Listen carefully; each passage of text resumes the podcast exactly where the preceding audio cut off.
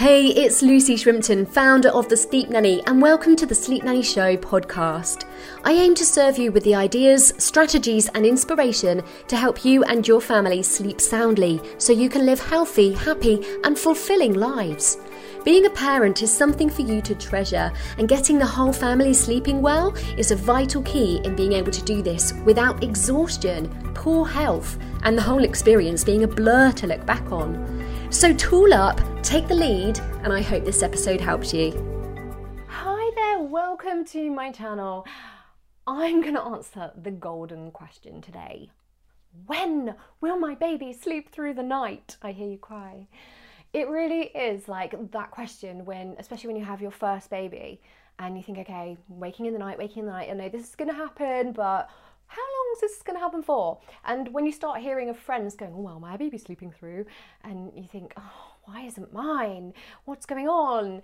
Well, let me set the record straight for you today and set the expectations so that you know what to expect and when and how you can help things along a little bit as well. Okay, so first of all, let's just acknowledge the fact that they are all different. All babies are different, and some will be ready before others. That is true.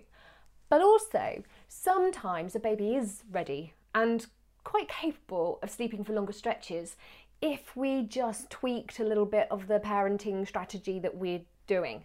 So it's a partnership. It's it's them being ready and us accommodating it as well. So we want to work in harmony with our babies to help them to sleep the very best they can as soon as they can.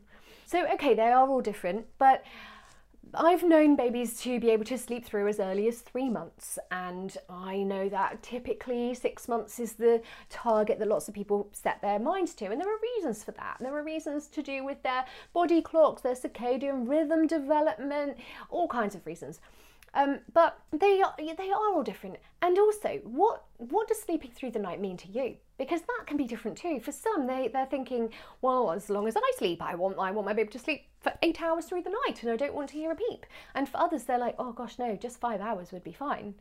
And actually, five six hours is I think the technical term for sleeping through the night. Um, I I personally would call sleeping through, meaning that you, you put your little one to bed and you don't hear from them, they don't need your assistance um, until they wake up in the morning, which would be after 6 a.m. That's my definition, my personal goal and target. When I say I want to help a baby to be sleeping through the night, that's what I'm setting my sights on. But I just want to acknowledge the fact that we actually do all wake in the night. So that won't just be solid sleep. Not for you, not for baby, not for any living human being. We all have little wake ups in the night. Sometimes they are micro wakings, we barely even know they've happened to us, we just settle back off into the next sleep cycle.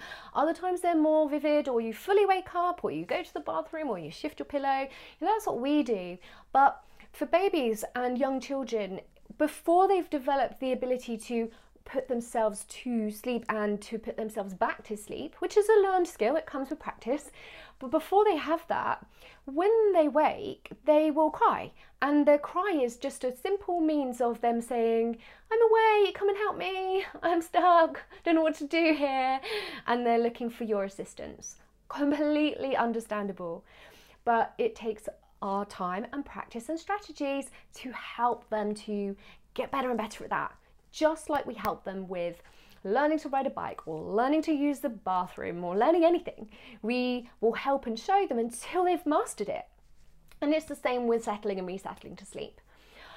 So you can make a difference to this. It definitely lies with you. It's will your baby eventually learn to just sleep on their own? Yeah, sure, but it might take 7 or 8 years in some cases, and I'm not exaggerating.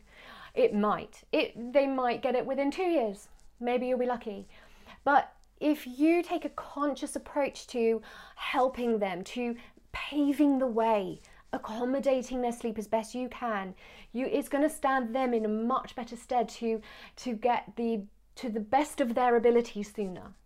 So you can make a difference. It's it's not about preventing your baby from waking in the night. It's about how you respond when they wake in the night. And how you respond to a newborn is going to be how you is going to be very different to how you respond to a two-year-old. It's of course going to be different. And right now we're talking mainly about new babies and newborns because we are talking about when can i expect them to be doing better and sleeping better. So I'm not going to talk to you today about strategies for older babies and toddlers and beyond. There are loads of videos on my channel that cover that. But for those of you with newborns and new babies, you're in the early weeks, you're in those first couple of months, and you're thinking, when are they going to sleep longer? It will depend upon their capacity to sustain their food. So they've had enough milk and they are not hungry for more than sort of four hours. Because early on, they will be hungry between two and four hours. But once they can sustain themselves for a bit longer and they don't need milk, that will be one factor. And that, that's going to depend on birth weight and efficiency of feeding. There's going to be loads of factors that affect that part. And then when they have wake ups um, anyway, because we not every wake up is hunger. so your baby might wake not because they're hungry, maybe you just fed them and you're like, oh no, they're awake again and they're crying, what is it? And it might be discomfort, could be digestion, could just be awaking. They're just awake, going, okay, I've finished that sleep cycle. How do I get into the next one? And they need you to come and reassure them and help them along a little bit. But learning what those wake ups mean and the response that you need to bring is key. If you just every single time go and give them milk and rock them back off to sleep, they're going to keep waking up really, really frequently and become reliant on that to put them back to sleep. But if you can start to distinguish, okay, this is hunger, I'm to feed my baby. Okay, this can't be hunger, let's try a little winding. Oh, yes, it was wind. Now we're good. okay, we can settle back off. If it's just, oh, I can't get to sleep, it's really hard. It is really hard. And the longer you go through the night, the closer you get to morning time, the more difficult it is for a baby to fall back to sleep because they've banked up quite a bit. It's not easy. It's not just gonna, you know, they're not just gonna zonk out now because they're shattered. They're actually gonna have to really work at it. And that's hard. So they need more help from you. And soothing and reassurance is all fine, it's all helpful. But just try and take a, a level of awareness, just be self aware of how much am I helping and how much am I'm actually doing it for my baby. And don't get me wrong, you're gonna do it for your baby. For a newborn baby, you're gonna you're gonna rock them to sleep. You're gonna feed them to sleep. You're gonna probably do all the things. But just being aware of how much you're doing and how much they're doing, and when you spot the opportunity of, okay, baby's not fully asleep, but we're nice and calm. I'm just going to try and put them down and just finish off the soothing, maybe some little pats or little gentle strokes in the sleep space rather than on me. That tiny little exposure to having that little bit of time laying in their sleep space will benefit them no end. That little bit of practice will go a long way. It will soon pay off if you keep that going. So, in those early few months, it really is a lot about just awareness from you, awareness of how much you're doing, and awareness of little opportunities you can give them just to have that practice and sensation. And maybe they'll get so far and then they'll need another cuddle or they'll need another little reset and a bit of soothing and then they can try again. We're not expecting them to be self-settling or sleeping through but we can just give them these little micro exposures to practice that in a few months time you're going to see the fruits of your labor so enjoy practicing with your new baby and I wish you all the best sleep filled nights and I'll see you again really, really soon. Take care.